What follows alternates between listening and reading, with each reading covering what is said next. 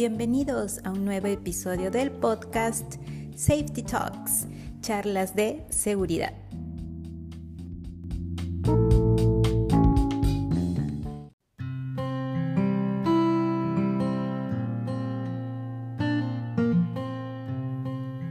Hola, ¿qué tal? ¿Cómo estás? ¿Bien? Seguro que sí y gracias por estar acá ¿sí? disponible con esa buena actitud para escuchar tu charla de seguridad. Bien, el día de hoy vamos a conversar acerca de la interpretación, ¿sí? Interpretación de la norma ISO 45001 en su versión 2018, ¿sí? Que es la vigente. Ya en el episodio anterior, sí, acerca de la norma ISO, Hemos conversado acerca del requisito 4.1, ¿no? Y habíamos determinado que pues el hacer el FODA, sí, es una herramienta muy buena para conocer nuestra empresa y también pues conocer el contexto, el entorno, ¿sí? Entonces ahí pueden revisar y chequear también nuestro episodio anterior de 4.1. Hoy vamos a conversar acerca de el requisito 4.2.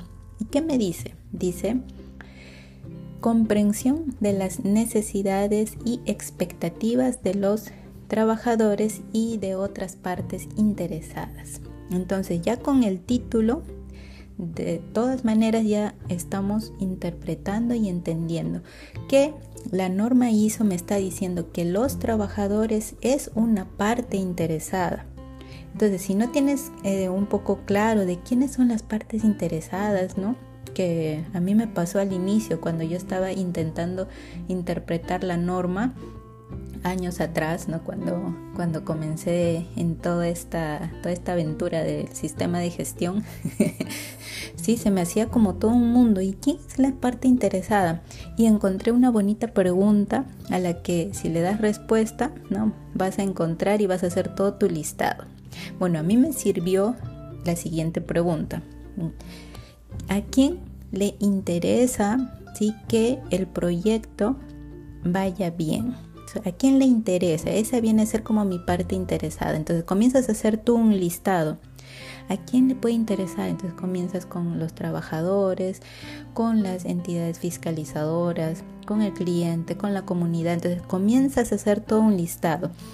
Y no te olvides, no, que cuando hagas todo tu listado, luego tienes que mm, detallar quiénes son estas partes interesadas, ¿sí? que son pertinentes para el sistema de gestión de seguridad y salud en el trabajo. Entonces no hay que mezclar con pues todas las partes interesadas, quizás que son generales para la organización. Siempre enfócate ¿sí? en lo que te pide la norma ISO. Y acá te dice muy claro que todo, inclusive el FODA, no ya lo habíamos conversado, se tiene que hacer solo para el sistema de gestión de seguridad y salud en el trabajo. Ahora, vamos a leer qué más me dice la norma y ahí, ahí vamos a interpretarlo mejor. Bien, me dice, la organización debe determinar dos puntos. A. Las otras partes interesadas, además de los trabajadores que son pertinentes al sistema de gestión de la seguridad y salud en el trabajo. ¿Viste? Te lo pone así bastante claro además de los trabajadores. Nuevamente te dicen, de todas maneras, los trabajadores es una parte interesada. ¿Sí? Y tienes que hacer tu listado, como te mencionaba, de quiénes más sí podrían ser partes interesadas, pero pertinentes al sistema de gestión de seguridad. Si eso, eso no te olvides. Siguiente. B las necesidades y expectativas pertinentes. ¿sí? Es decir, los requisitos, ahí también te lo pone claro. ¿De quiénes? ¿sí? Necesidades y expectativas de quiénes? De los trabajadores y de otras partes interesadas. Entonces, ya cuando tengas tu lista de las partes interesadas, Sí, pues puedes hacer ahí toda una matriz, unos cuadros, columnas, y para que se, se haga más ordenado y coloques pues cuáles qué pueden ser las necesidades ¿sí? de los trabajadores, cuáles son las expectativas de los trabajadores, de, de las otras partes interesadas que yo ya encontré ¿sí? en ese listado, entonces comienzo a detallar qué pueden ellos pedir.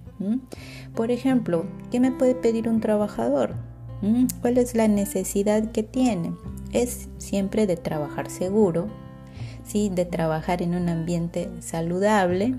Es lo que va a pedir. ¿Cuál es su expectativa? De, de en todo momento entrar al trabajo, desarrollar su trabajo y luego regresar a casa sano, regresar a casa sin accidentes. Esas son las expectativas ¿sí? que uno tiene como trabajador. Entonces te pones a pensar como trabajador, incluso puedes tú conversar, hacer tus entrevistas y ahí vas a comenzar a detallar cuáles son las necesidades y expectativas de los trabajadores y de otras partes interesadas también, por supuesto. Eh, por ejemplo, en Perú, ¿a quién tenemos como una entidad fiscalizadora? A SUNAFIL, ¿cierto?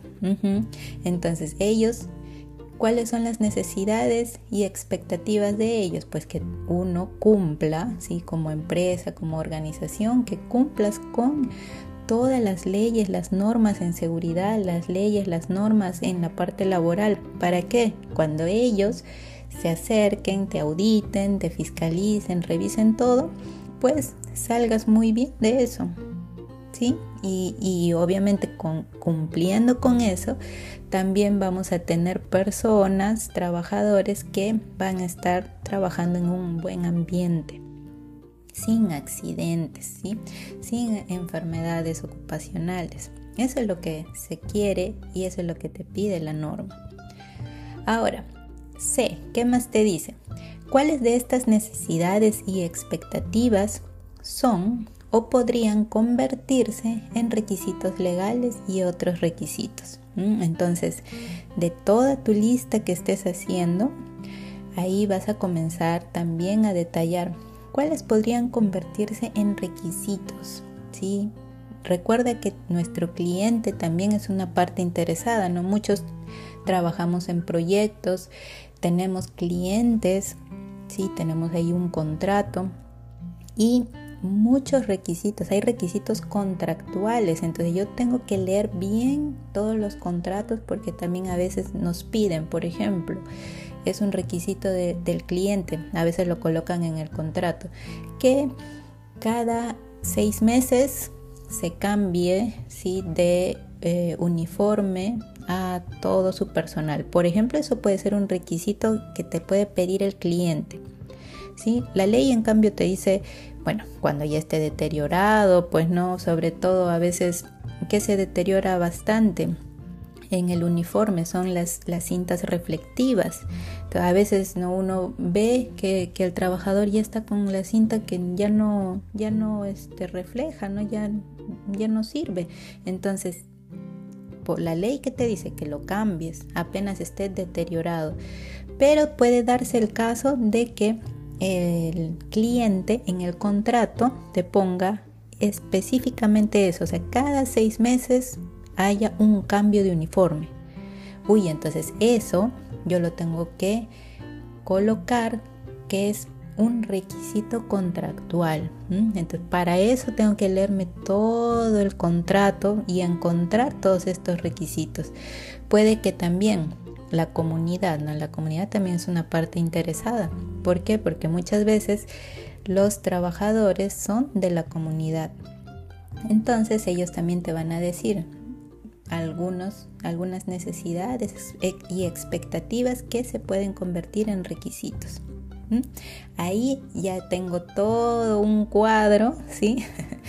que eh, ya identifiqué cuáles son las partes interesadas, cuáles son las necesidades, cuáles son las expectativas y también he definido dentro de estas necesidades y expectativas cuáles podrían convertirse en requisitos. ¿Sí? Y así terminamos de interpretar este requisito 4.2 de la comprensión de las necesidades y expectativas de los trabajadores y de otras partes interesadas. Ay, ¿qué tal? pues muy bien, ¿cierto? Todo, recuerda que todos estos requisitos, ¿en qué me va a ayudar? A organizar mejor mi sistema de gestión de seguridad y salud en el trabajo. Siempre toma a bien así como una ayuda y no como, uy, no, ¿qué más tengo que hacer? Uy, no, ya, y no te bloquees con eso. Muy por el contrario, acepta ¿sí? todo lo que te pide la norma y redacta tal y como te está pidiendo. está bastante claro, muy bonito este, este requisito para poder interpretarlo y espero haber sido de ayuda. Ahora sí me despido y ya sabes que te espero en nuestra página web safetyacademypg.org, así también en nuestras redes sociales y ya sabes que nosotros hacemos seguridad por convicción y no por obligación. Nos vemos mañana. Chao, chao.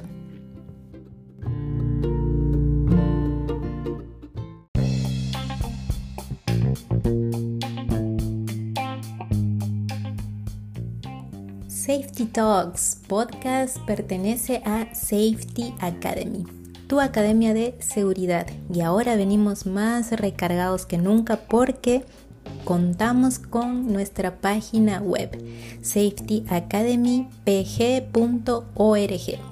En esta página vas a poder encontrar todos los recursos suficientes para continuar en tu formación en el área de seguridad y salud en el trabajo. Recuerda estar siempre en contacto con nosotros. Mm, suscríbete a nuestra lista de correo y así no te vas a perder de ninguna de nuestras novedades.